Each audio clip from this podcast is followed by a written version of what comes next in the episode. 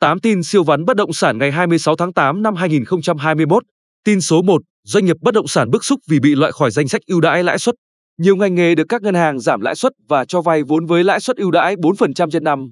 Tuy nhiên, cùng với chứng khoán, ngành bất động sản đã không được hưởng ưu đãi, nên các doanh nghiệp phản đối mạnh mẽ. Tin số 2, nhà đầu tư nhắm tới bất động sản nghỉ dưỡng chờ hết dịch. Khi dịch bệnh đi qua, du lịch hồi phục sẽ là cơ hội cho bất động sản nghỉ dưỡng vùng cao và ven biển. Tin số 3, nhiều ông lớn bất động sản thua lỗ nặng. Các tổng công ty vang danh một thời như Hancock, Địa ốc Sài Gòn, Handico đều có các đơn vị đầu tư không hiệu quả, thậm chí lỗ lớn trong năm 2019. Tin số 4, hai nữ quái lừa 70 tỷ đồng bằng chiêu bán bất động sản xuất ngoại giao. Tin số 5, ngăn tăng nóng cục bộ giá bất động sản những tháng cuối năm. Tin số 6, những phân khúc bất động sản mang dòng tiền trong dịch COVID-19. Không gian làm việc chung, co-working space hay trung tâm dữ liệu, data center là những phân khúc có thể mang lại dòng tiền ổn định.